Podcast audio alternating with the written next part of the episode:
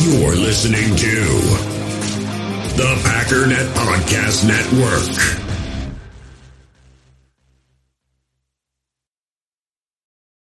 It's only a kick, a jump, a block. It's only a serve. It's only a tackle, a run. It's only for the fans. After all, it's only pressure. You got this. Adidas.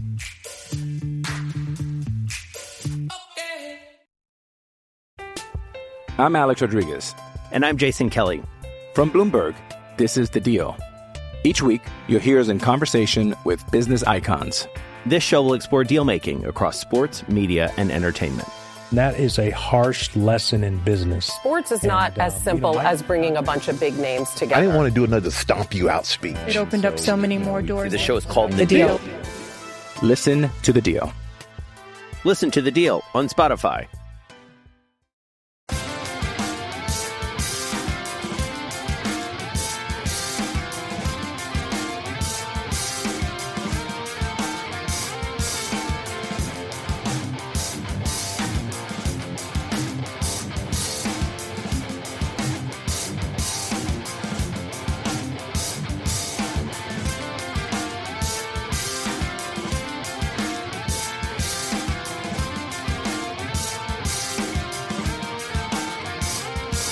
Going on, everybody? Welcome back to the It's Always Draft Season podcast, part of the PackNet Podcast Network, with Mason Thompson and Jake Sherbank here with you guys. A podcast that you all know.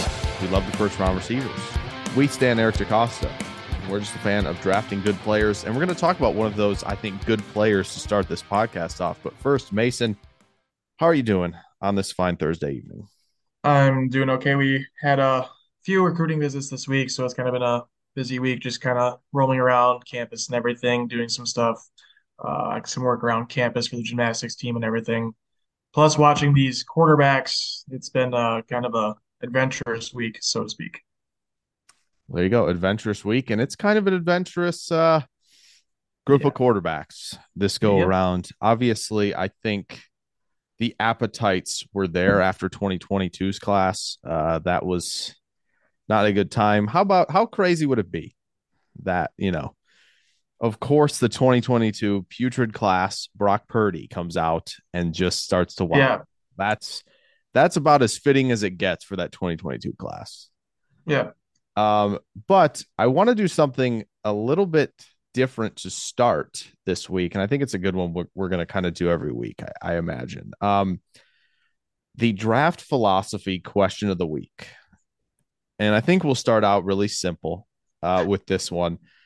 Mason, how high would you draft Texas running back Bijan Robinson? Obviously, this is a debate that's uh, what about five ish years Yeah. that started first per se about running Yeah. backs and, and where their value is. I think 2017 was the class. Is that right? 17 was Fournette, McCaffrey, Yes. right? Top 10 Yeah. picks. Obviously, Cook and, and Mixon were were picked uh, on day two as well as Kamara and, and Hunt. That was like kind of the barometer we're setting Yeah. for this this coming class, actually. But I think that's when it really started, where it's like, okay, how how much should you really value even the top guys in the NFL draft? But enter Bijan Robinson, who, I mean, Yeah. it speaks for itself, basically. Yeah. Uh, but Mason, how if where would you you know potentially be looking at to draft Bijan Robinson? I think it. Uh, I think it's a loaded question, just because of the For player it and the position. Um, obviously, Bijan isn't just a running back. You can put him in the slot. You can use him as a weapon any which way you want. Um, I feel. I can't remember if it was Stock Exchange or if it was a Draft Network video I watched earlier this week, and I fully agree with. I think I think it was Sycamore Connor Rogers on Stock Exchange. They said like if you have a team an offense that desperately needs that one missing piece, whether it be running back, whether it be another receiver. Like they contemplated it to Buffalo pretty much. I think that's pretty much if you're a team like that, I think he, whether you're mid-teens, wherever, so it be maybe obviously we're in a different league now, where as we were in 2017, where you can get guys like Aaron Jones in the fifth round, Um, obviously, Kyle Shanahan before Christian McCaffrey got traded there was using fifth and sixth round running backs, even after even after drafting another one in the third round. Um, I feel I feel kind of like it's just like a depending on where your team is type thing. Um, obviously, Bijan's definitely a top five player in the class, so I think it's a very loaded question just because of the position and everything. But I would probably take him top ten, pending what else the team needs and everything. But it's I get the argument. Yeah, it's hard when you you know that when you're drafting one of these guys, especially if you don't do it in the first round, like you're you have just a four year deal, especially if it's a day two pick. It's it's yeah. pretty much a four year locked in deal, and once they start producing at a high level, you're like, all right, this is great. Our team, we're we're cooking with this guy, and I and I'm really think this is going to be both the Jets next year with Breece Hall, and of course Seattle with Kenneth Walker. Right, I think you would probably imagine Jacksonville again is going to continue to get this yeah. out of Travis Etienne. Like at some point, then you're three or four, you need to start thinking about you know continue to recycle this. But if he's good enough that's when the extension comes in. But usually the production teeters off a little bit before the end of the second contract. You know, yeah. guys like like I don't know, Dalvin Cook spent a little bit of a strange evaluation consistently through Minnesota's uh, obviously changing offenses that they've had yeah. coordinator wise and head coach wise over the last few years, but like his place teeter obviously Elliott's nowhere near the same player he was in his first contract with Dallas. So and that all comes down to again this this class versus all these free agents that we're going to see a running back, right? Like Josh Jacobs had the career year right before the contract. Miles Sanders comes back as a monster year before the contract. Saquon Barkley as a monster year before the contract. Yeah. but uh, philosophically speaking, like they matter to an extent. The problem is, is there's so many that yeah. unless you have like I'm talking upper quartile of upper quartile, elite. That's the that's elite top three or four, there's just you can't you can't put that kind of deal on on your books. And but if you're a team that like Mason, like you said, if you're feel like this offense is missing a Bijan Robinson, you make that move 100. Like, like the, we, mm. we're going to talk landing spots for Bijan Robinson, I think here as well. But like, obviously Buffalo's certainly in that conversation. Yeah. I don't think the Chiefs should be out of that conversation necessarily nope. either. I know nope. people have been like, yes, Jerick McKinnon's come along. That's awesome. He has. He might have the Damien Williams run that that yeah. Williams had four or three years ago. Right. And, and Pacheco's a nice player, but like like Bijan makes your offense a serious problem because now the defense actually has to commit more bodies to the run because of how good Robinson is. Robinson's a good pass catcher. He's almost in that almost positionless category that you put McCaffrey yeah. in, which again, that's been a bit of a conversation this week as well about how positionless the 49ers offense is. right? Like because Bijan Robinson is a little more positionless than other running backs, his value should be should be higher. And he's really the player who should break the mold of the of this you know running back mattering type of conversation because he is that elite yeah. player. Would I take him in the top 10? Potentially. I think there are, though, more teams that should be on him in the first round than people believe. And I think more yeah. will be. I know a lot of people say Philly's the landing spot in the at what 10? 10. Yes. 10. That's just not a Roseman thing. It would no. be very unlike him. He if he's going to make a move like that, it's it's via trade. Um, yeah, that's just not a drafting move for him. I don't think Atlanta will do it. I think they like what they have in their room. But Makes I think sense too. Yeah, Mason, do you have any like I, am gonna save mine. Do you have any like landing spots that you like that we, you know, obviously, you know, we talked about Philly, Buffalo, and the Chiefs, who are like you said, right in that window of like, oh, if Sanders leaves, we're this guy away. So let's yeah. just get that guy again in the draft rather than paying Sanders or you know, with Buffalo as well. I mean, obviously like Carolina sticks out, but I don't think they're gonna do that. um, just because of the quarterback need. And if they even have that first round pick, I know they're kind of going what seemingly all in on Sean Payton, which is for a different discussion. Um, I've seen some small talk about potentially like even Arizona if they trade down. I think that could be a decent fit. And yeah. then there's been a lot of talk about like even Detroit at this point, which I would hate as a DeAndre Swift dynasty owner. Um, I actually similar to Buffalo, the Chargers even yes, like yes, just move Ekeler and Bijan just around everywhere. Yep. And then of course like Baltimore sticks out too. Like any of those teams like kind of scream it a little bit. Obviously a little bit less for Detroit. I think the Chargers could go in a different direction. Baltimore has cap issues where they might take a corner round one at this point just because they're going to seemingly lose Marcus Peters. It's it's unknown just because of the position and what every other team is going to do as well. Yeah, there there are I think yeah, more teams that can make it. It's going to be that same conversation you often have, you know, with a tight end or a guard, yeah. right? You're yeah. like, we could take this guy. We don't necessarily have to take this guy.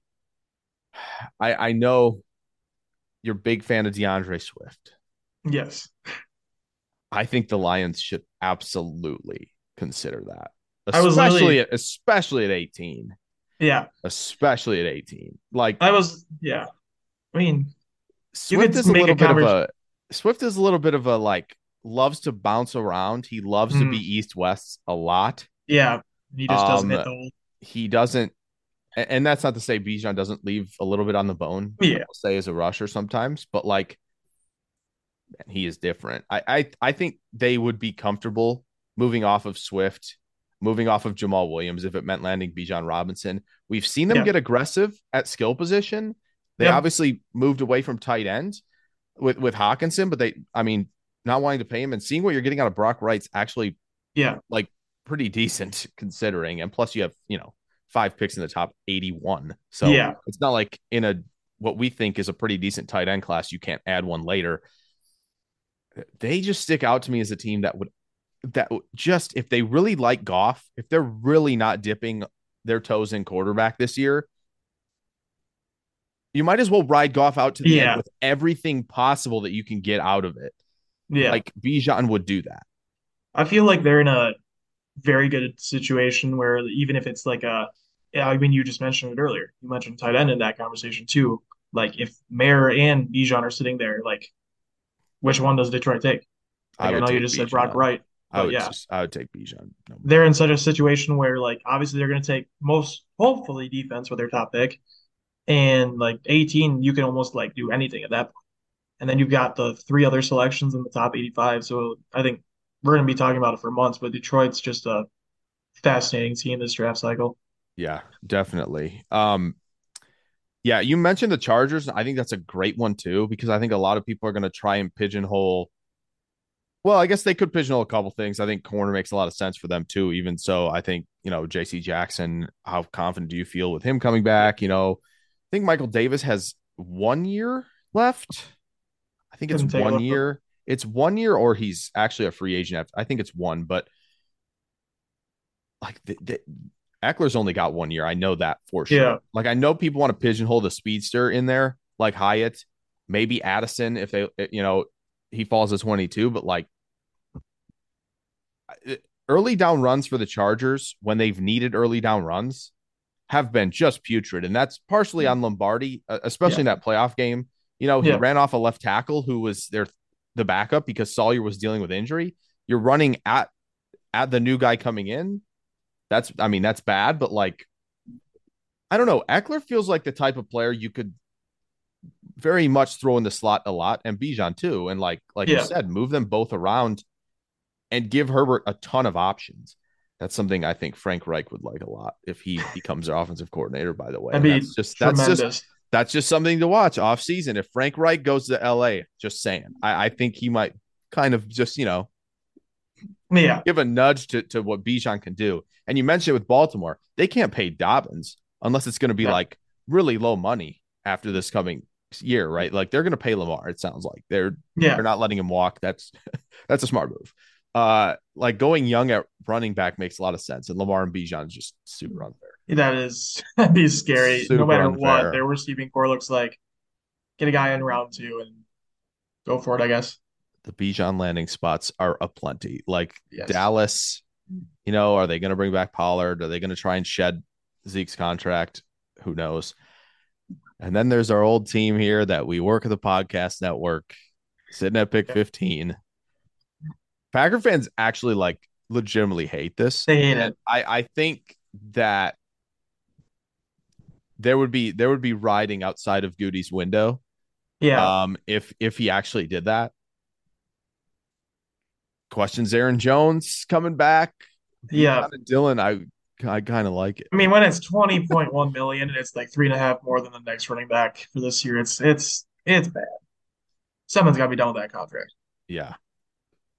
We have got time to figure that out, but I do think Yes. that would be a lot of fun. 15's a weird spot, man. Yeah, It's a weird spot. I don't like it. They're like they don't. Well, it, it is. It's such a weird spot that, like, you know, we've talked about this already. The Packers are getting mocked like Mayer at 15. yeah, Like, that doesn't feel like, oh, that's awesome, right? That feels like, oh, No. And that's where that, like, 13 to 18, maybe even to the 20s area is kind of like very meh right now Yes. because you're going to get all these studs with all the athletic traits off off the face this planet. And if you don't need a corner and you're not going to go luxury Yeah. corner, like you're going to be sitting in that area, that's the Bijan area.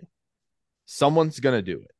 Someone's going to make the move and draft Bijan. Obviously, it's going to be Seattle, right? They don't have enough running backs in there. oh boy. No. All right. Let's shift gears a little bit now off the Bijan train. That's going to be a lot of fun. Well, his landing spot's going to be Yeah, just such a fun, fun thing to monitor the first night of the draft. Um, but we got positions to get to, and, and we've got a lot of them to get to in, in a few months here, and and we're gonna start them off early. We want to get to quarterback. Um, I know that's been you know talked about a little bit in the Packernet circles this week, even on the feed a little bit as well. Um, but yeah, I, we're gonna talk, especially the top four today, sprinkle in a couple names but we're going to give some initial rankings and, just kind of talk about what we've seen to this point with these guys projection wise you know and what, what we have a question about each of these guys we'll talk to uh, because i think our rankings are going to be pretty similar if i had to Yeah. guess so we're going to throw in questions just so there's you know i know you're looking for a little maybe maybe you're looking for debate on the on the show and and we're going to kind of go through i think questions that could maybe bring about a little bit more so mason who's your I, we're going to start at four right yes. that's the plan. Okay, we're gonna count down to one. Mason, who's your number four quarterback in the 2023 NFL draft? Or you want me just to say the name, or you want me to like say anything, or you just wanted to kind of However just- you want to take it. This is this is your spot right here. Okay. You, you can whatever you'd like to do. Okay, I'll say who my number four is, and I'll let you go, and then we can kind of just bounce off each other. Okay. So my number four is Will Levis, quarterback from Kentucky. Okay. I would agree with that. At least at this point. Yes. I hmm, there's a quarterback we're going to talk about a little bit later, I think. Um down down the road. No, it's not Stetson Bennett. That's not who it is. There's a guy I think could sneak his way up here. Um Yeah. We'll, we'll probably talk about him a little bit later, but but Will Levis, I, I figured we could look at. Uh, so obviously the raw stats this year, uh, 2,416 passing yards, 19 touchdowns, 10 picks this year, uh, 13 turnover worthy plays to just seven big time throws, according to PFF. That is down from last year. And last year, good year, obviously 24 touchdowns, 13 picks, 15 to 11 in terms of big time throws to turnover worthy plays. There was a little bit of turnover at Kentucky Mason, wouldn't you say? Yes. Yeah. Losing Luke Fortner at center, losing both tackles, Rosenthal and Kinnard. Were they great tackles? Not necessarily, but when you're in college, you can get a little bit, you can get away with a little bit more. There's more margin for error at that level. So, again, they were pretty good players. So, three of the five offensive linemen gone. And like you just mentioned, Mason, Wan'Dale Robinson as well out of there as really an explosive, reliable slot receiver mm-hmm. and I know that's where the argument's going to come a little bit for, for Levis, I think, when people discuss, you know, oh, why was there such a drop off this year? And be like, well, he lost Robinson, he lost offensive line. And I think that's a little bit fair, but also like Kentucky's not devoid of weapons in the passing game. Barion Brown is a very good freshman receiver, and he was this year. I believe he made the SEC all freshman team. So for me, I, I, there was just something missing here. Yeah. And like, there's a lot, there's things to like. There's no doubt about it. Like, Mason, a question Would he be your top quarterback in last year's draft? Maybe not. think he would may it's literally like ver it because my number one was Ridder. so like everyone was all over the place. So I would have probably put him number two, maybe number one. Okay. What like is there something like if you want to dive into the report first and just talk about what you like and, and what maybe is just missing from the eval for you? I guess it just felt like just like you said, it felt like something was missing. It felt like when I went in, I was expecting something like a little bit more, I guess. And when I was watching, I was just kind of like, am I missing something? Like I watched it late at night, so I might have to go like rewatch at this point. I know I missed a game or two. I want to go back and watch. But it felt like it just felt like he was super inconsistent to me. Like I felt I know he was dealing with some injuries this year and everything, so I don't know if that had something to do with it as well. Um, I felt like you can correct me if I'm wrong, but it felt like Kentucky just kind of was a lot of scheme, and like once he got out of like whatever was in front of him, it just the play kind of fell apart. Um, I felt like the pocket awareness was just almost horrendous at times, to where like he wouldn't even like step up, he would just take the sack and not even try to move. Um, I feel like he's got some arm talent. The accuracy's hit hit or miss. It just kind of felt off. Like the decision making was. I like him when he checks down, but it feels like he leaves a lot to be desired when he's chucking balls up into like tr- double and triple coverage at times. So, yeah, there's some definite like trust the arm moments for him where Yeah. you're like, hmm, I don't think you should do that. But then you see like the the, the Georgia game this year. I think it was Yeah. might have been right away, right in the game. I think it was I, yeah, right out to start. It's like, what is it? Like 27, 28 yard back shoulder Yeah. high, ridiculously good throw to start the game off. And you're like, boom, there it is. Stand up off the ta- off your seat and be like, all right, let's roll. Bam. This game against Georgia is going to be good. You'd like to see that. And he and according to PFF, I mean, he he graded decently well in the game. It's one of his best games this year against Georgia, which is, you know, it's a pretty good good game to be, you know, at your best in. As as we'll talk about with another quarterback, I imagine pretty Yeah. soon here. But after that, I agree. Then it was like I, I think he can operate the quick game pretty well within the pocket. I Yes. think he's good at anticipating where some windows are going to open up. He's good at anticipating that he some of his guys are going to cross defenders in zone coverage and he's going to be able to have windows. Um, I don't know if he's necessarily going to create windows like some of these other guys will. Like I said, that throw against, you know, back shoulder high against Georgia, that's that's creating a window. That was insanely good. There's one against Northern Illinois where he's throwing far hash back corner of the end zone. My gosh, that was something else. But like you said, then there's some layups that he misses back. yeah, And that's not unlike someone else we're going to talk about as well, I think. But like there are times where he also is drifting when Mm. he's making throws and he's on he he makes an adjustment on the move, right? He's he's he's moving left somewhere and you see him con- continue to move left. He's off of his he's off of kind of his his stance. He's off balance. He's trying to make something off platform happen. He doesn't need to be off platform and you see an inaccurate ball behind somebody low wherever that is, right? Then he has that where he gets a little bit urgent too where you know the screen game's coming up, right? He- you got to get the ball out quick, and he's a little bit low on some of this. And when you have all this happening, like drifting out of the pocket, right? Not staying balanced in your stance when you're throwing, like all these things, especially when you have the rotational type of mechanics that he has, everything's going to get off off kilter. And when he, like I said, when everything is consistent in the pocket and he's making the quick quick game work, it looks very very good and but I like like you and you mentioned as well. There's touch throws and intermediate and deep and outside the numbers that are just way way off. There, it's not there. Then you see the Tennessee game, horrendous mm. football game from him, and yeah. you can just tell why. Like there are just bad decisions there. Four turnover worthy plays in that game alone. Just bad picks that he shouldn't. That those throws should not be made. He's making them. There are just I think times where it's like okay, I'm I I must press now and everything goes away. Yeah. So I don't know. There it's interesting. Another thing is like operate play action too. That's the other thing. Part of the yeah. quick game, but play action is very good as well.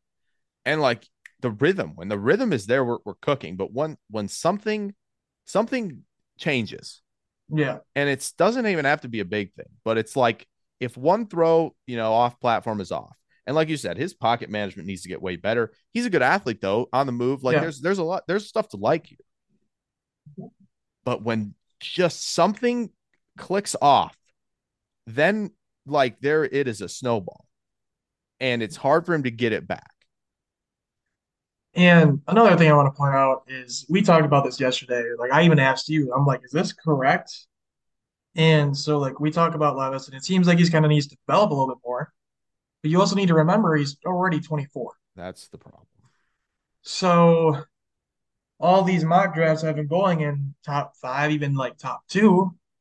Do you want to spend one of those picks on a 24 year old quarterback that you still need to develop? And like as I said earlier, like I'm unsure if a lot of this this year is due to injury or not. Like we're gonna talk about. Do you just want to get into the question now? Yeah, I mean, I, I think we can. I and that's the other thing, right? Like you mentioned the age, and he's to be 24 in June, and then you know, do you want to be entering your prime potentially after three years and feeling like development needs to still happen? Yeah. When you're should be entering your prime 26, 27. That's that's just a tough sell for me. And and what's worse is it feels like the NFL's already sold. Yeah. So there's that. Um yeah, let's let's ask this. So I think I don't I guess this was wasn't a question. This was more of like an explanation. Um, but I think we both think there's a spot open at the Senior Bowl. There are five quarterbacks currently on the roster, I believe. Um, as of the roster reveal. Mason, why does he need the Senior Bowl? Because I think we both would probably say yes, he needs it. Yeah. But why do you what what what what can he gain there? I mean, I guess it's just like none of these other like top quarterbacks are even like there. No. So that's like the number one thing. Like you can separate yourself in the group that they have there currently, which yeah. for some reason isn't even pulling up on my screen right now. Oh, the Senior Bowl guys. Oh, yeah. I got them. Um, it is. Hold on, just give me about two seconds. There we go. Uh, I got Clayton Tune from Houston, Jake Haener, Fresno State, Jaren Hall, BYU, Max Duggan, TCU, and then Tyson Bagent from Shepherd University. So, like, we'll get to a few of those guys later in the cycle, most likely. We'll probably talk about a few even like later in this episode. But, like, yeah. you have to remember, like, some of these guys aren't going to be taken until even day three, maybe one or two, maybe will be taken on day two. Yeah, maybe. So, you kind of have to show that you're the best quarterback in this group. And if you don't, then I don't know what's going to happen. Yeah. I, he could easily go down there and show off the arm talent, show off the velocity that he can generate, and, and and show off that like okay, like this year was rife with inconsistencies. I take I take full responsibility for that and now I need to show that consistency is what I, I can bring that to the table, especially as a, you know a 23 going on 24 year old quarterback. Show off some consistency down there. That's important. Um, yeah, I just I hope that the NFL doesn't fall into what might be another Zach Wilson trap here. I don't even think it's like that even similar. Like draft Twitter was all over Wilson. Like I was even all over Wilson, and like it feels like draft Twitter is like stay away. Yeah, I, I I'm wondering if, but see, yeah, that's yeah, but Wilson he was even more of a, a pocket bailer than he is. So. Yeah.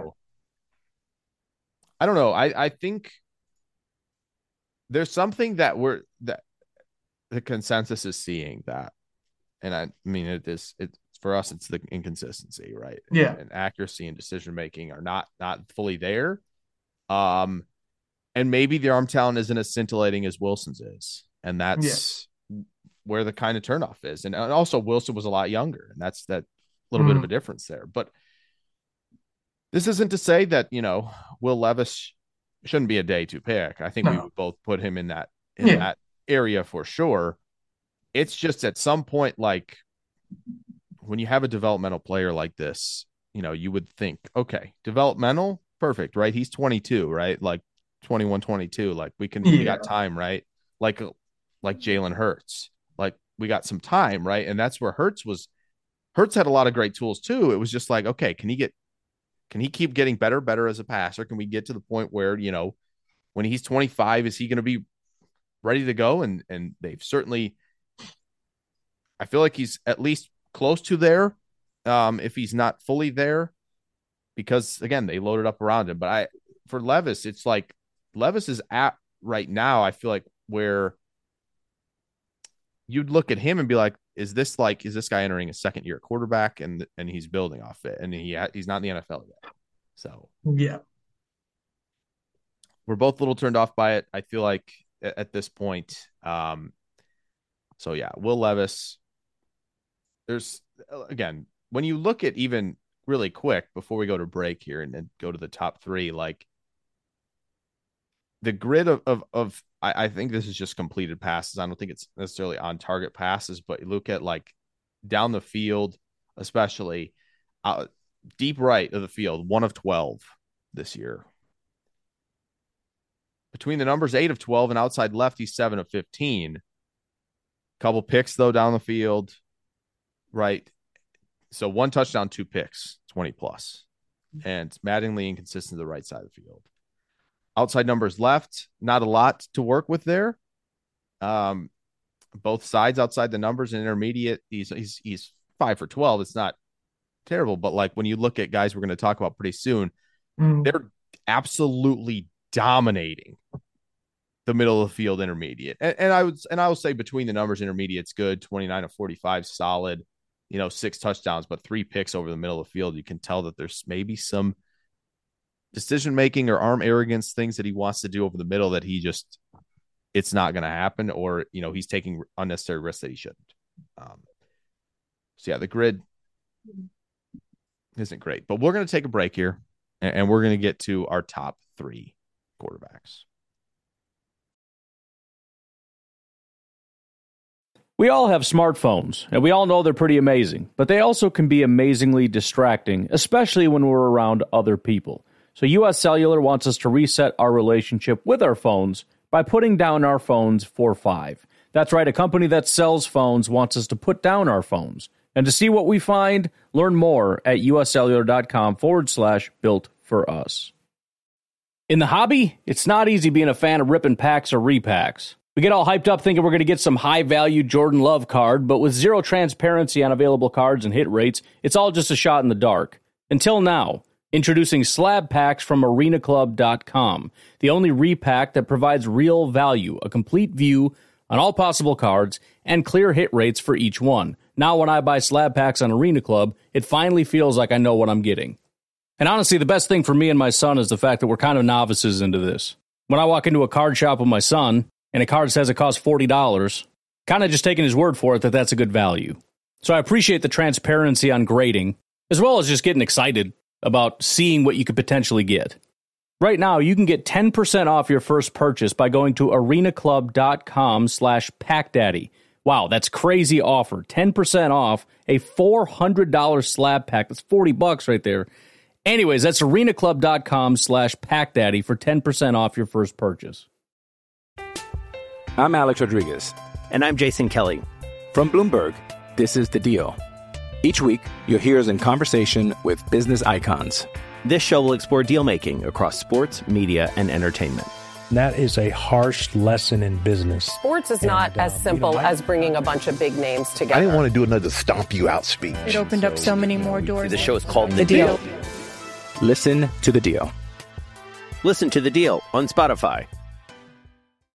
With threats to our nation waiting around every corner, adaptability is more important than ever. When conditions change without notice, quick strategic thinking is crucial. And with obstacles consistently impending, determination is essential in overcoming them. It's this willingness, decisiveness, and resilience that sets Marines apart. With our fighting spirit, we don't just fight battles, we win them. Marines are the constant our nation counts on to fight the unknown. And through adaptable problem solving, we do just that. Learn more at marines.com. All right, back here after the break for uh, for it's always draft season.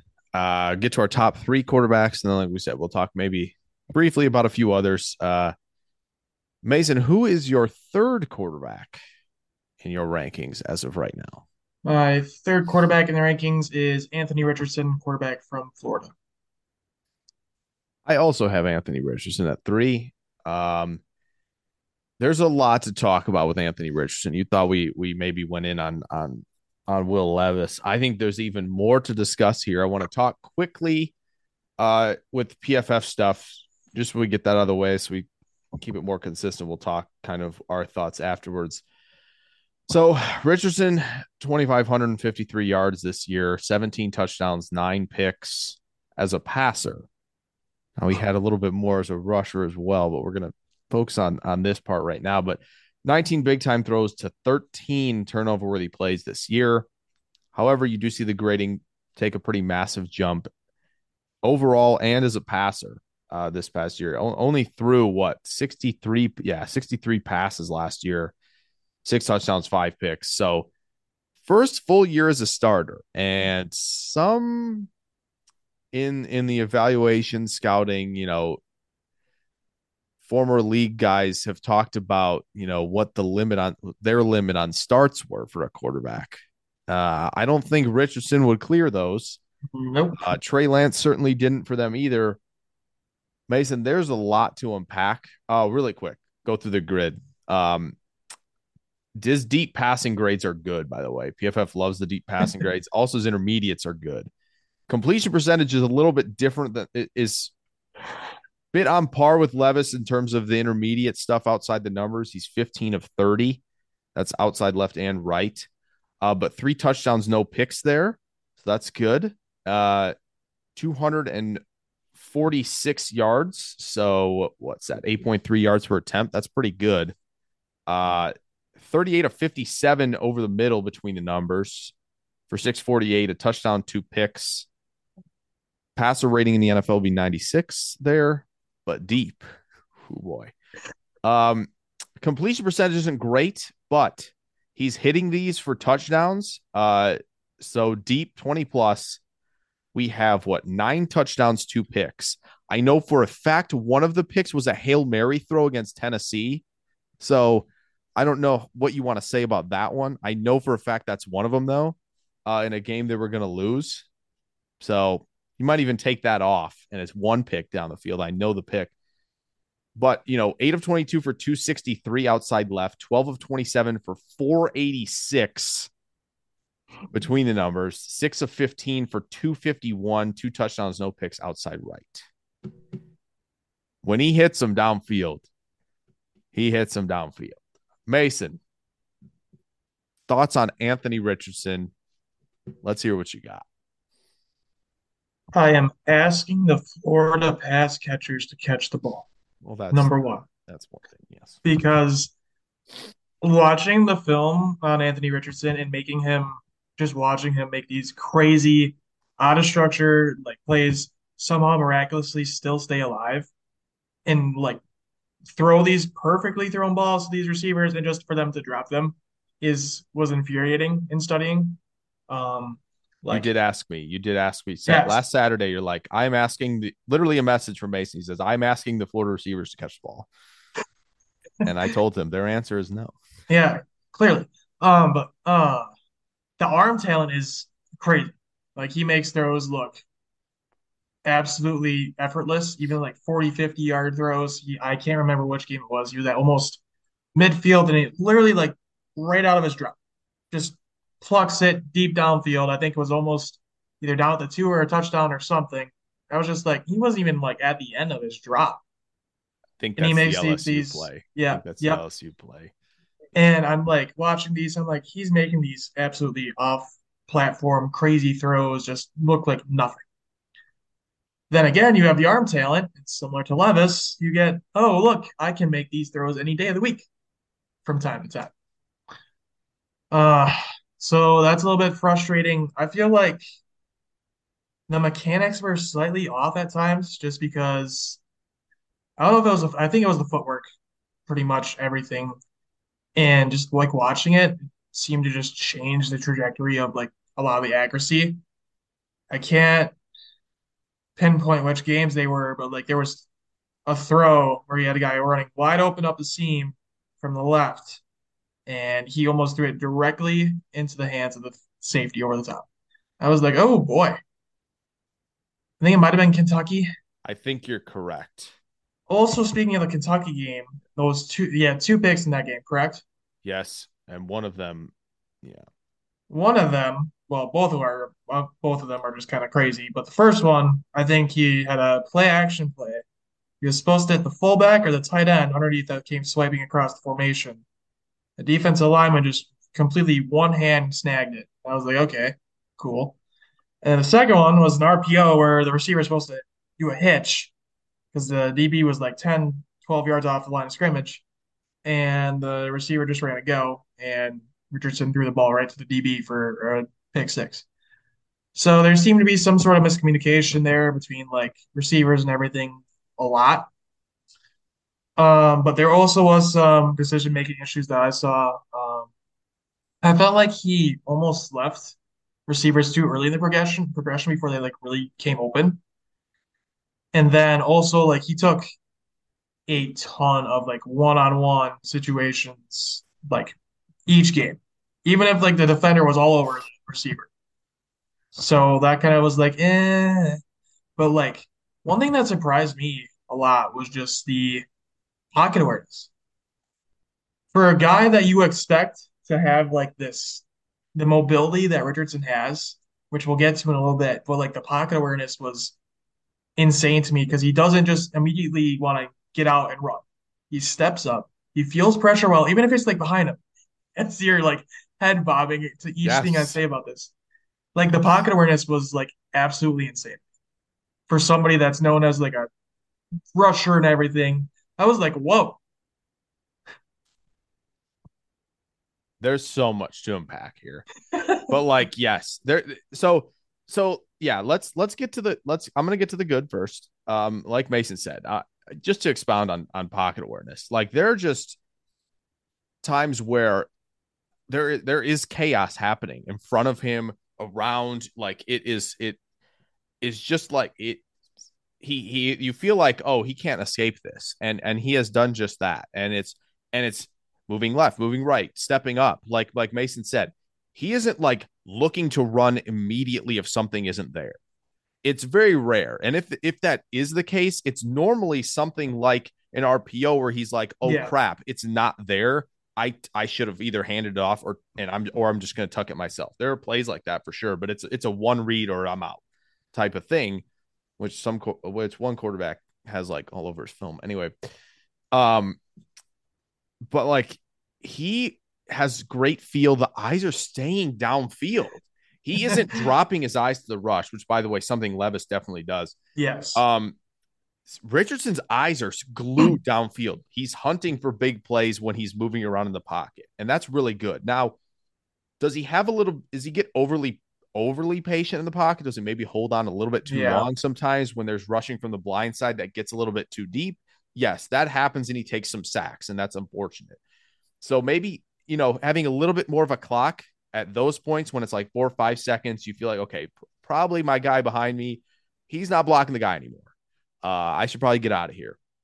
But he stays in there. He delivers. Like the arm talent, the velocity he puts on the football makes the receivers drop the ball. It's got to be like far breaking fingers of guys. Like it's yeah. got to be that type of thing where the receivers just must hate it a little bit. Um, maybe in practice as well, where he's just firing haymakers, trying to throw the ball through the sound barrier or something. But like, yeah, when he flicks the wrist and it's on the money, holy crap. And he can do it like on the move. Like he'll get out of the pocket, he'll extend. Like when he rolls right, on the move, peppers. He can pepper Yeah. it with guys. And so there's so much here. And like we said, I think I think you like you said, he's actually moving through progressions pretty quickly. Yeah. Maybe too quickly, which is something that, you know, you can kind of dial back a little bit more. Um, maybe he feels like he just can't be that patient with his reads, but a little more patient in the pocket. I actually also think that he throws with more anticipation than Yeah. my number two quarterback in this class, believe it or not. Yeah. I think he throws a little more anticipation. I think he knows, okay, seam ball's coming out. My guy's gonna pass this defender. This seam ball's gonna gonna hit because I know this is gonna be there. There are times where I'll tell you, there's a throw. That's the throw I remember. This is what I wanted to remember. Not the LSU one where he flicks it 55 yards on the money, though. That's a great throw. It's the Georgia game. Yeah. They're running stick. Okay. They're running stick to the bottom of the screen. Okay.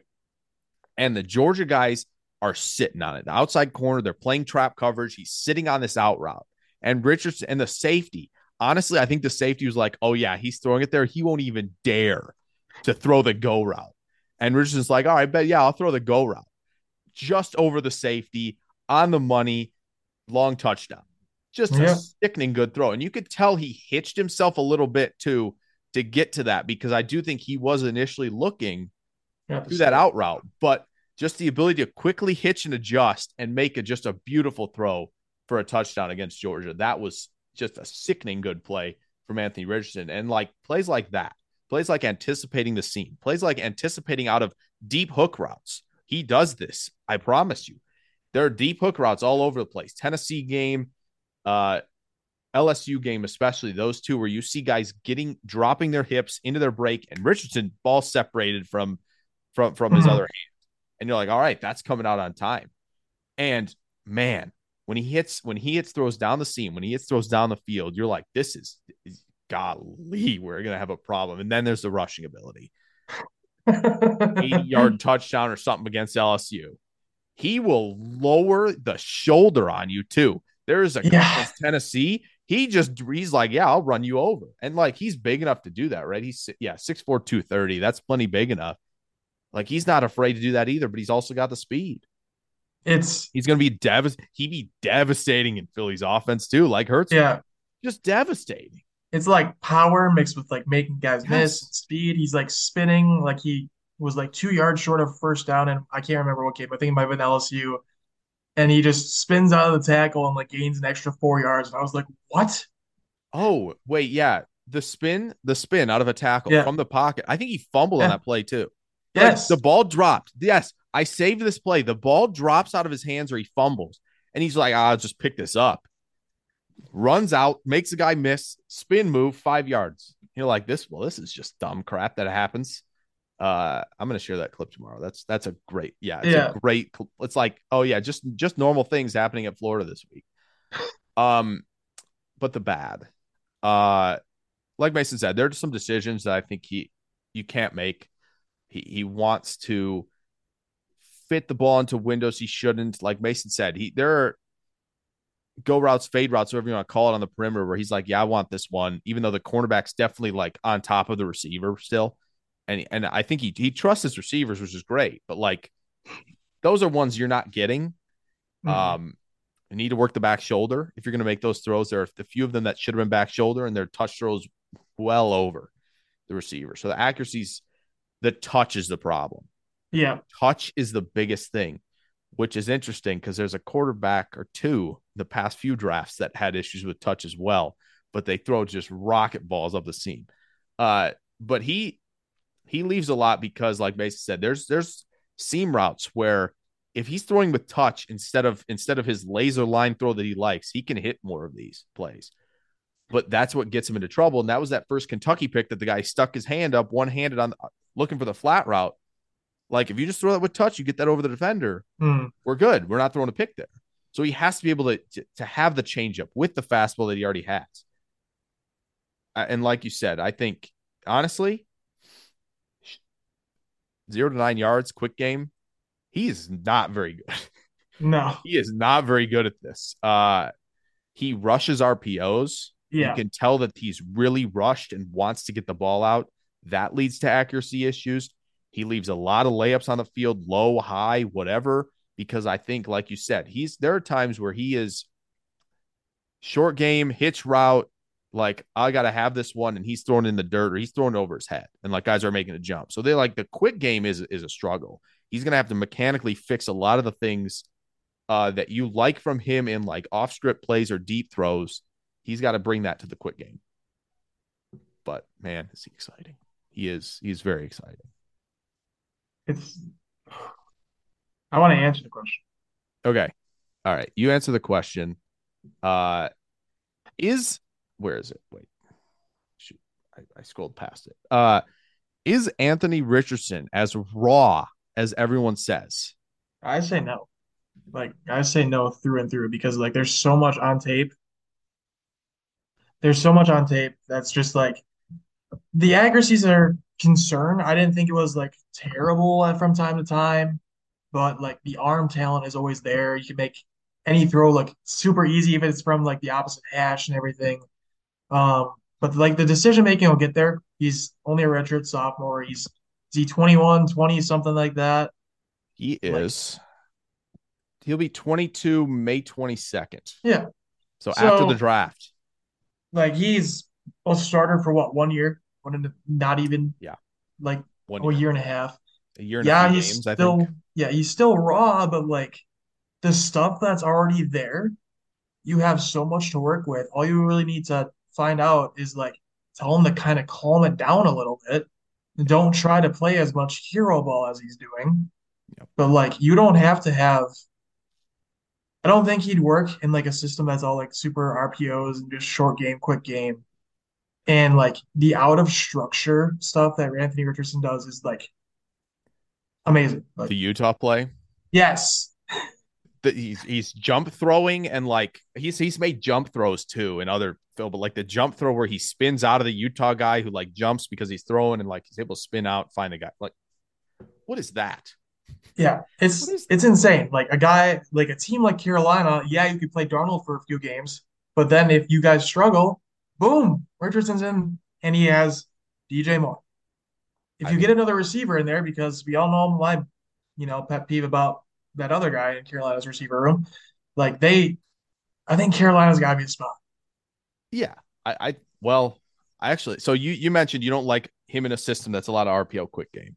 You'd probably like you know heavy play action, Yes, dump and chuck. yes, Oh boy, I got a team in the top 10 for you that's going to do a lot of play action, dump and Yeah. chuck, and run the football a lot. Atlanta Falcons, welcome Anthony Richardson. Uh, he's got two dudes that he can throw it up to, Yeah. actually, that can, you know, maybe help him out with the little catch radius issues that he's going to have, maybe some accuracy wise when he's kind of growing through growing pains in Drake London and, and Kyle Pitts. You had a third guy there. Um, you have Patterson who can play, you know, kind of both spots, even if you know you want to keep him there for a while. Like he would he he's a Seattle guy.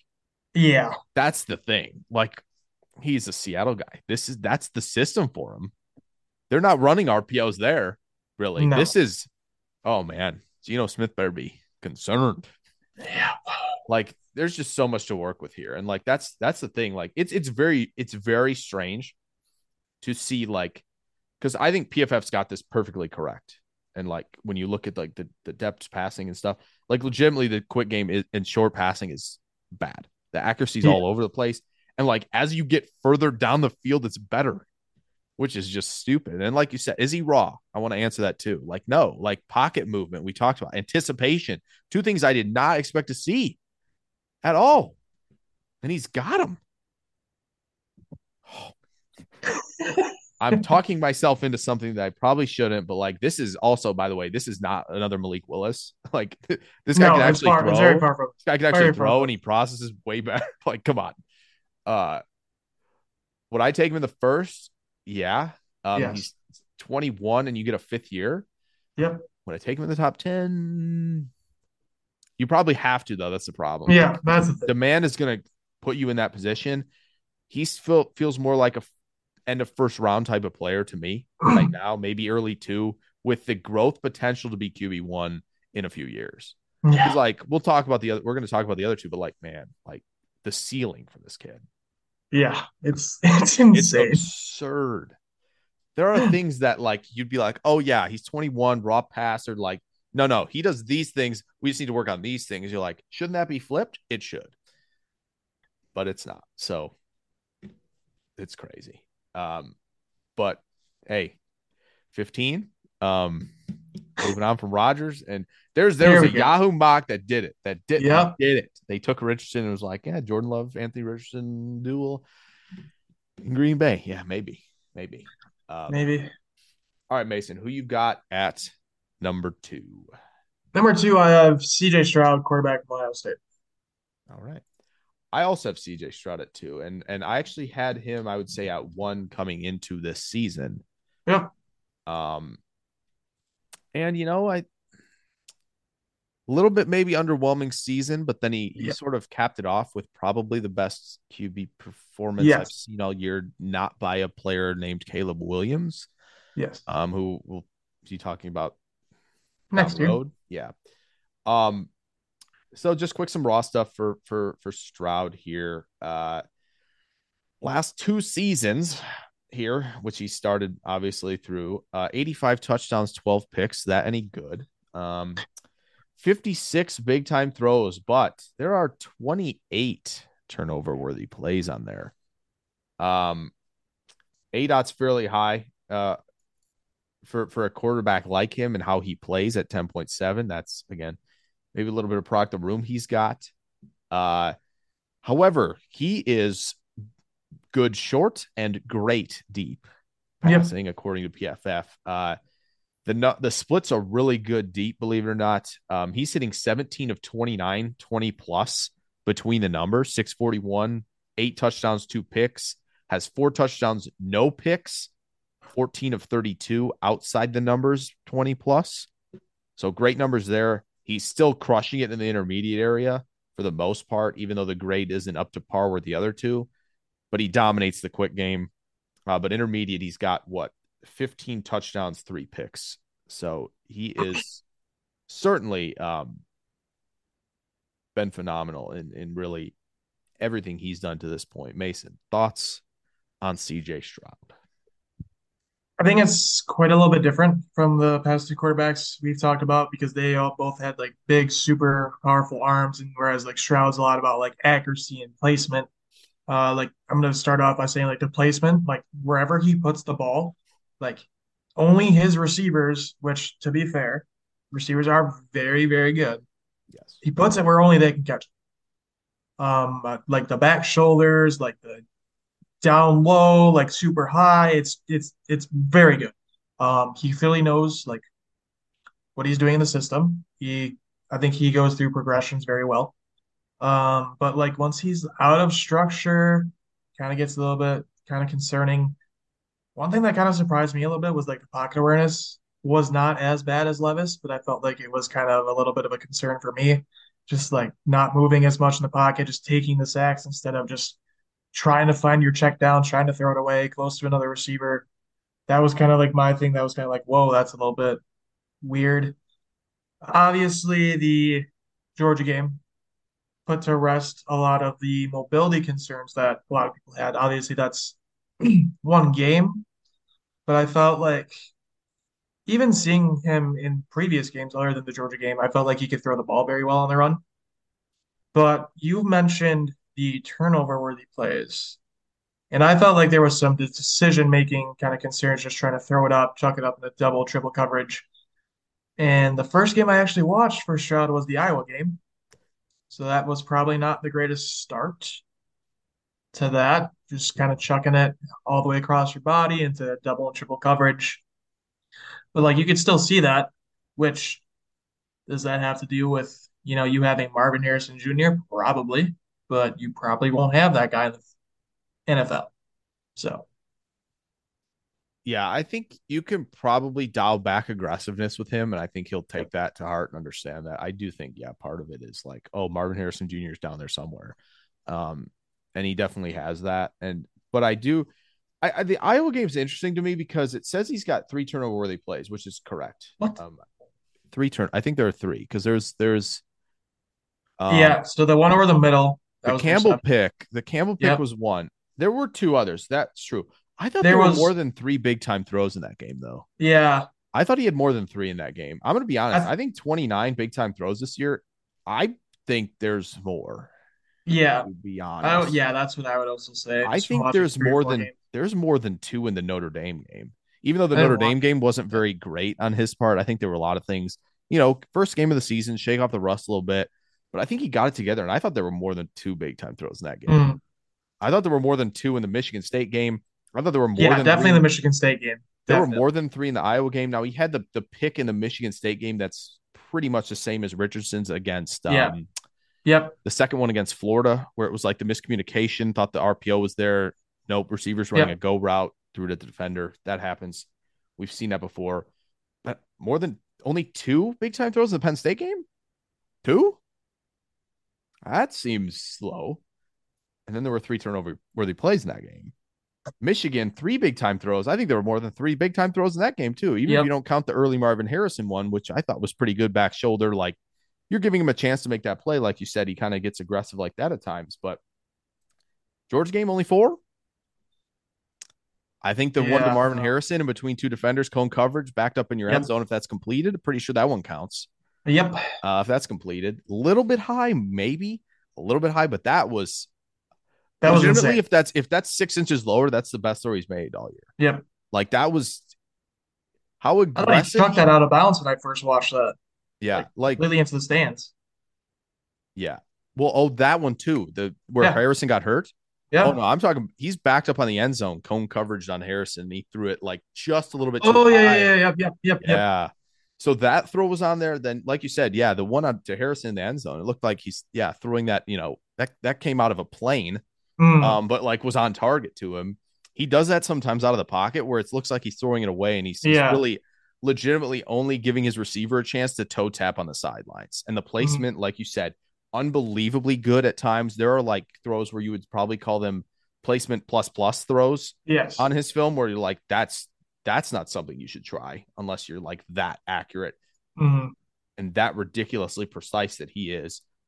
But yeah, I think he runs the offense really well. I think he operates the quick game well. He just doesn't throw with a lot of anticipation, which I was kind of disappointed in. Um, like I said, I think Richardson has more anticipatory throws than than Stroud really does. But I also think, you know, you could tell like end of season Michigan game, Georgia game that he just got on a heater with like a lot of throws. I know one of the tight ends, I think it was probably Stover who dropped that touchdown Yep. it was a good play by the Michigan DB, but like he rolled right, threw it back, left corner, like great throw. So like the the throw, the, the ridiculous throws are all over the place with him. Like his accuracy is incredible. But like you said, I think the Georgia game though is something where evaluators, if they have just started, right? Like if you're just starting now and you're like bringing everybody together and you're like, okay, I want to talk about CJ Stroud let's bring up the game against the number one defense in college football and see what he's got. Like that's where they're going to go to first. That Yeah. and probably Michigan, maybe Notre Dame as well. And you're like, all right, how does he handle these games? I think they're going to come away really impressed. Yes. Um, there are times though where he looks like he's ready to run the play as designed when it's a one reader, and it's like you probably should throw that. Yeah. And he needs to get out of that a little bit. I also think I think his eyes are insanely quick progression wise. He gets through them so fast. Maybe like you said with Richardson, it might Richardson. be too fast at times that he's getting through these. But like he can get he can almost do one, two, three back to one if one's still there. Like Yeah. that's how good he is at like resetting his feet, getting his eyes where he needs to be. I'm thoroughly impressed with this guy. I, I don't think there's really a whole lot of questions, like you said, pocket No. anticipation and some turnovers that you're probably not going to see him do because he might not have Marvin Harrison Jr. Now, if he goes and has Michael Pittman Jr. and Alec Pierce, you know, Yeah. two big bodies, how, mu- Yeah. how much is he going to throw these up to these guys? I don't know. But there, question for Stroud, really quick. What's his ceiling? I mean, it still feels like there's a little bit more to like be found, I guess, because like there's still some decision making woes, and like you could really fine tune his pocket awareness and like the mobility. You saw what it can be. Yep. he can still be that kind of quote unquote like full quarterback prospect. But I'm then kind of wondering, like, if you look at the teams at the top, Indy, depending on who they hire, of course. Yeah. Houston, depending on who they hire. I think the Raiders, depending on what they want to do. I don't know what's going on there. It At might least just you have the- Davante if you have if Yeah. you go there. You got Waller, you got Renfrow, That would be solid. you got the running game. Yeah. Like, Another day is here, and you're ready for it. What to wear? Check. Breakfast, lunch, and dinner? Check. Planning for what's next and how to save for it? That's where Bank of America can help. For your financial to-dos, Bank of America has experts ready to help get you closer to your goals. Get started at one of our local financial centers or 24-7 in our mobile banking app. Find a location near you at bankofamerica.com slash talk to us. What would you like the power to do? Mobile banking requires downloading the app and is only available for select devices. Message and data rates may apply. Bank of America and a member FDIC. say what you want to say about the head coach. It seems like you've got a decent enough supporting cast. At least a good play designer as Yeah. well that I think can Yes. take advantage of it. Yeah. I feel like Stroud is kind of got it like a bad rap a little bit just because, you know, the Ohio State quarterback and then like here comes Will Levis out of nowhere. It's a, again, it's kind of like the whole Justin Fields thing, well, slightly. Is he going to get pushed down the board as much? Hopefully not. I'd say no, just because of the quarterback needy teams at the top. But were you, um, how close is it between two and three for you? I think it's closer than I thought it would be. Truthfully, um, I I truly don't know if like any of these guys are going to be in like the tier where you're like, oh yeah, this is uh, like a certain blue chipper, and, and Mhm. obviously Young may not be because of the height, and that's like the one reason, and it's like a ridiculously ridiculously tough outlier to bet on, but like for me, like Stroud's ceiling feels like Dak. Um, when Dak is rolling, rolling Yeah. like he was Monday night against Tampa Bay. Tampa. I feel like that's where he can be. I you showed the mobility again. He can run. Like that's that's clearly a thing he can do. He got he got into field goal range against Georgia with that. He had the touchdown touchdown run or was it just a long run against Northwestern? No, I can't remember if he scored or not. I think I he might have called it back at the like the couple four two yard line. But like I think the ceiling is really there where he can be the engineer running this offense as long as he gets just a tick pass with anticipation. You know, I think you see again mobility when he's out of structure is reset and he's firing and, and it's good and it's on time and like he can he can he can be either someone who's riding the elevator with the offense, but I think he could also potentially be the elevator for the offense Yeah. as long as he continues to grow, you know, with with just how he sees things pre-snap, where he's going post-snap, and again, like I said, just being better managing the pocket and and throwing with more anticipation. I think he's got a good chance to be. He he he could be QB one when all said and done. Like we Yeah. looked three years back, it wouldn't shock me at all. No. All right, let's get to number one. Both of us, I think, have Bryce Young as the top quarterback. Uh, just to go through the numbers quick, obviously the last two seasons for him, uh, 79 touchdowns and 12 picks.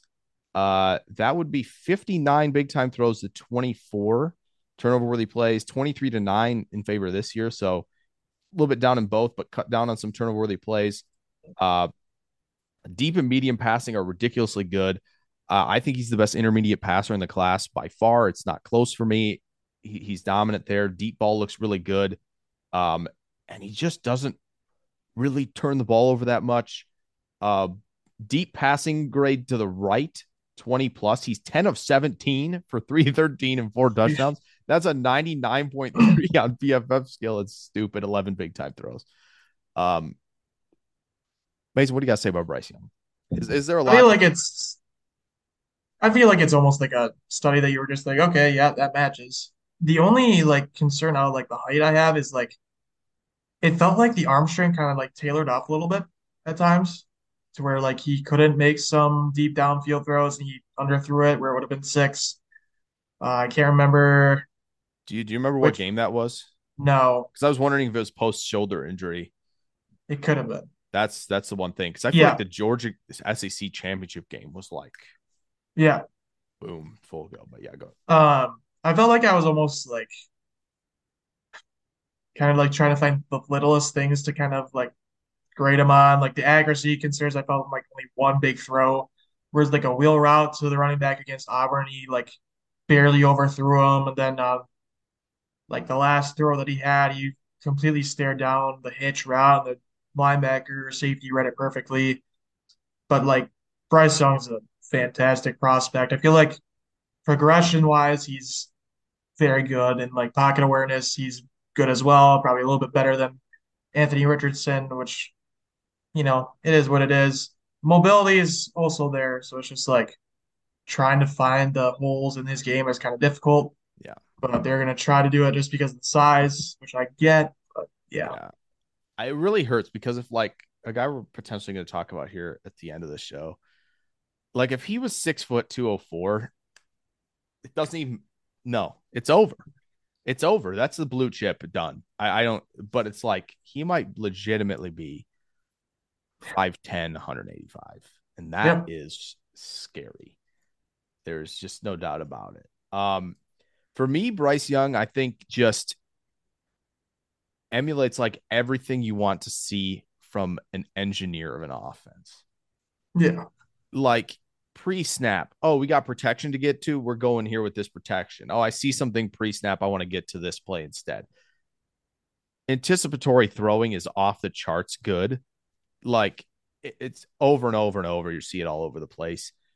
He's precise with throwing the football. Like I said, interme- I think intermediate passing. it- it's cool that PFF matches it. It's very nice to see like that they're seeing what I saw.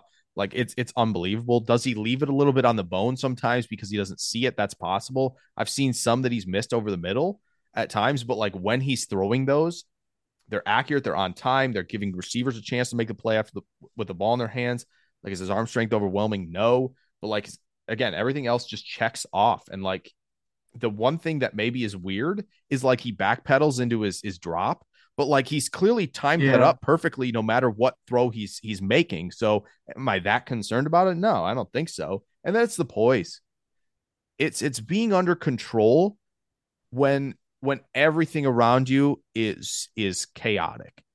Like Auburn game, final drive, got to go tie this game. We tie the game last year. Tennessee, we got to go blow for blow with this high powered offense because our defense can't stop anybody. I got this. We're good. If Jahmyr Gibbs catches the ball he threw to him on the Texas route, Bama wins. Yep. He went toe to toe and should have won. And that's with like decent receivers, like decent receivers. Without Jahmyr Gibbs, oh boy, that offense Yeah. uh, doesn't have a lot there. So it was nice to see him without Metchie and Jameson Williams just continue to tear things up and not miss a beat. He's a stud.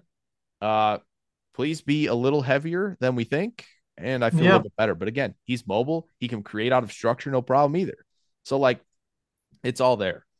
Mason, should he be the first quarterback off the board? Uh, I would probably say yes. Just, I mean, it depends on like what teams there. Obviously, if it's Indy, there's always the rumors that oh they want the bigger quarterback or whatever. Yeah. It's just, I think it should be Young. I, to be honest, I felt like it was kind of closer between two and three than it was one and two. So, it was just kind of how I thought thought about it. Yeah, I think Bryce Young could be the elevator. Uh, and there's Yeah. no question about it. Yeah. It's the the he. I I came into the year thinking he was the artist a little bit more than the scientist. No, he's both. He's both scientist and artist. He's an engineer with creativity beyond bounds, and boy, is it a lot of fun to watch him play. And I can't wait for him on Sundays. Um, he it really like there, and it stinks if he goes to Houston. Like that just sucks, honestly. Um, Yeah. I'd love if he could go to like Carolina, or uh, you know, I would love if Detroit said, "Let's go get him." Um, that would make me very pleased. I know Packers fans probably wouldn't be pleased with that, but like, Nope. um, but yeah, I mean that's that's where we sit with our top four. Um, and let's let's get into a few uh kind of guys that are a little bit down the board that that we want to just highlight as not maybe sleepers, but other guys that you should be watching. So Mason, anybody you want to bring up as we go outside the top four, probably the only four that are going to be first round picks. Uh, who jumps out to you the most? Um, the only one I've really watched in depth has been Hendon Hooker. Um, obviously, that's kind of a different situation, uh, completely, completely different than the other four we just discussed. Um, Hendon Hooker played in a vertical spread scheme that just really is completely different to anything that's used in the NFL today, other than if you want to look at Cliff Kingsbury's Arizona Cardinals. Now that is kind of out the window. Um, another thing that we discussed earlier with Levis is that he's like 24 and like now Hendon Hooker's already 25. Yes, 25 So- as of six days ago. Yeah. Yeah. So the whole entire like day two talk might have kind of I mean, he might be like a day three, I meant round three guy, but like I don't know if anyone's gonna really take him like early enough. I want to get more film on some of these guys. Uh, there's not much all 2020, all 22 on like a guy like Jake Haener that I really want to look at. The next one I'll probably really look at is uh, Clayton Tune. So Three games probably- of his out there. Actually, against good competition too, and I've looked Yep. at them: Kansas, Texas Tech, and Tulane. So you get Yep. two games of of Power Five, and then one of the best of the Group of Five. And you, I'm excited to look at that. I thought he did. I thought he did decent that, in those games. Yeah. Actually, excited to look at it, kind of get more film on some of these guys from like Senior Bowl stuff. I'll let you talk about the guy I think we probably will kind of both have a big crush on by the end of Senior Bowl week. yeah. Um, yeah. I was I was intrigued to, to look at Clayton Tune, and I, I I was you know I thought, nope, arm is solid. You know, mobility was a little better than I thought. Um, you know, I I thought actually like accuracy wise, it, it- he he feels like a player who can stick as a backup. Also, like we said, Hendon Hooker twenty five, also ACL tear against South Yeah. Carolina. That's gonna, you know, potentially what's that timeline look like? Like I said, I think. 67 attempts uh, a deep passing for Hendon Hooker, obviously in a vertical scheme. That is the most of the top, you know, five if you count him as five right now of him and the other four. That's the most attempted. He grades out really well there. Obviously, I mean, when he's hitting those, he is they they, they were a dominant offense, and that's very clear. Uh, things definitely got streaky though with him, and I I thought the accuracy waned everywhere a little bit as well. Intermediate, especially, but again, he isn't attempting a ton of intermediate outside the numbers. More of that's in between the numbers, but even then, he's just a a tick over fifty percent. Not something I like there. I, I like I said, I thought the accuracy waned a little bit, and he's first read and go as a runner. There's Yeah. not a lot of pocket like movement or whatnot, but like he's still a, a solid player who I think can stick as a backup. It's just like at 25. Yeah. I don't know about that. Um, Jake Haener's a fun player. There's no doubt about it. He's got that Minshew gamer about him. Mhm. Stetson Bennett feels more not like Minshew at all. He's probably going to get those same comps. He's smaller, like young, a little bit taller. Uh, I feel like he is very calm and controlled. He's already 25 though as well. Yeah. So like that's the other thing with him. He was 25 middle of the season, by the way, Yeah. uh, for Georgia. So like, can he stick as a backup? Yeah. If if I were to bet on anyone that's not like the top four, that isn't our favorite guy, if I don't count him, like Tanner McKee's only 22, uh 6'6, 226. Interested to dive more into him, but from what I've like seen already, I think he in like the intermediate short area, good understanding of where leverage is and where he needs to attack. Uh, he's got a little bit of an arm, I think, you know, attached attached to him. I think he he can push it down the field. He wasn't working with a lot of windows at Stanford because he's, you know, they got like 6'3, Yeah. 220, 230 pound guys that don't separate downfield. So it's like, all right, we'll create the window for yourself. Um, more interested to see what I can get from him. There, I don't have a lot on McKee at the moment, tape wise. But then there's Jaren Hall from BYU. Uh yeah, he is he's almost 25 as well. So that's that's a little bit the drawback with him, but I will say like he's I think probably both of our favorite non-top 4 guy I would say and like good anticipatory thrower, good touch thrower. Not the greatest arm, but it doesn't like absolutely hinder him in any way.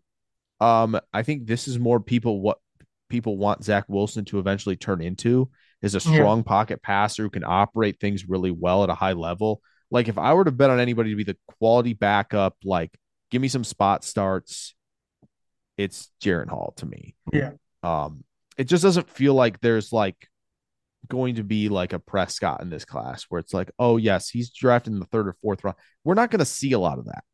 Like quarterbacks is which of the first rounders are good. That's you know not an easy thing to do at all uh to determine. And then it's okay, day two and day three, who's the you know guy who could be the quality backup spot starter? And that's so that's kind of where I'm at with, with Hall and those. I think Hall is probably the best of the bunch. It'll be interesting to see Bagent down in, in Mobile. Yeah. What all time leader touchdowns and yards in college football from Shepherd? Like, should be very interesting to see. Any final thoughts? Any Max Max Duggan Dugan thoughts? Uh TCU or I mean, yeah, I think he has like that kind of like it factor a little bit. Just he wants to win and everything, but I don't think he'll really translate to anything at the next level, so to speak. yeah, so we I think we both say it feels like a four quarterback plus, you know, a few guys who could stick Oh. around for a while, like Hall and maybe a couple others who can stick around as career backups. Like this is it's a solid class at the position. And I think, you know, we'll we'll kind of I, I don't think the top four grades are probably gonna move. I imagine I'm not gonna speak for Mason um, necessarily, but I, he's he's shaking his head no, he doesn't think so. So our top four will probably stay like that. Um, not gonna let any combine throwing or pro day throwing really affect things. I'm sure Levis is gonna make some cool pro day throws on air. Don't Yeah. care. Um, but it'll be interesting to see when we kind of go through later about our, our five through ten and how kind of those guys shake out. We'll kind of go maybe a little bit more in depth on those guys at some point when we got time when when there's more film to come out. Because like I said, I think there's only one of Hall this year that I have. Is that and I think that's Yep. all you have too, right? Is the Baylor game. Yep. I'd like to get a little bit more than that on him. And then there's, you know, like we talked about, we talked McKee would like to see a little bit more too. So we'll get dive in on those guys a little bit more. But um that's gonna do it for this week's show. Uh want to potentially look into like we, we talked about the two a week. We're hopefully gonna get there at some point. Obviously, the senior bowl is in what 10 days is starting to arrive. Mondays are the weigh-in. So then we'll like you know, we'll probably get a preview show in for you guys for sure for that um, next week. So be on the lookout there. Kind of talk some guys as well that we'll hopefully going to get to and scout this week. And um, yeah, to to um, wrap up, Mason, where can they find you? Uh, they can find me on Twitter at Thompson22 Mason. You can follow me at Jake NFL Draft. Uh, thank you guys for listening to this extra long episode on, on mostly four quarterbacks, but we wanted to go really in depth with this. So hope you guys enjoyed that. We will catch you guys next week. Thank you.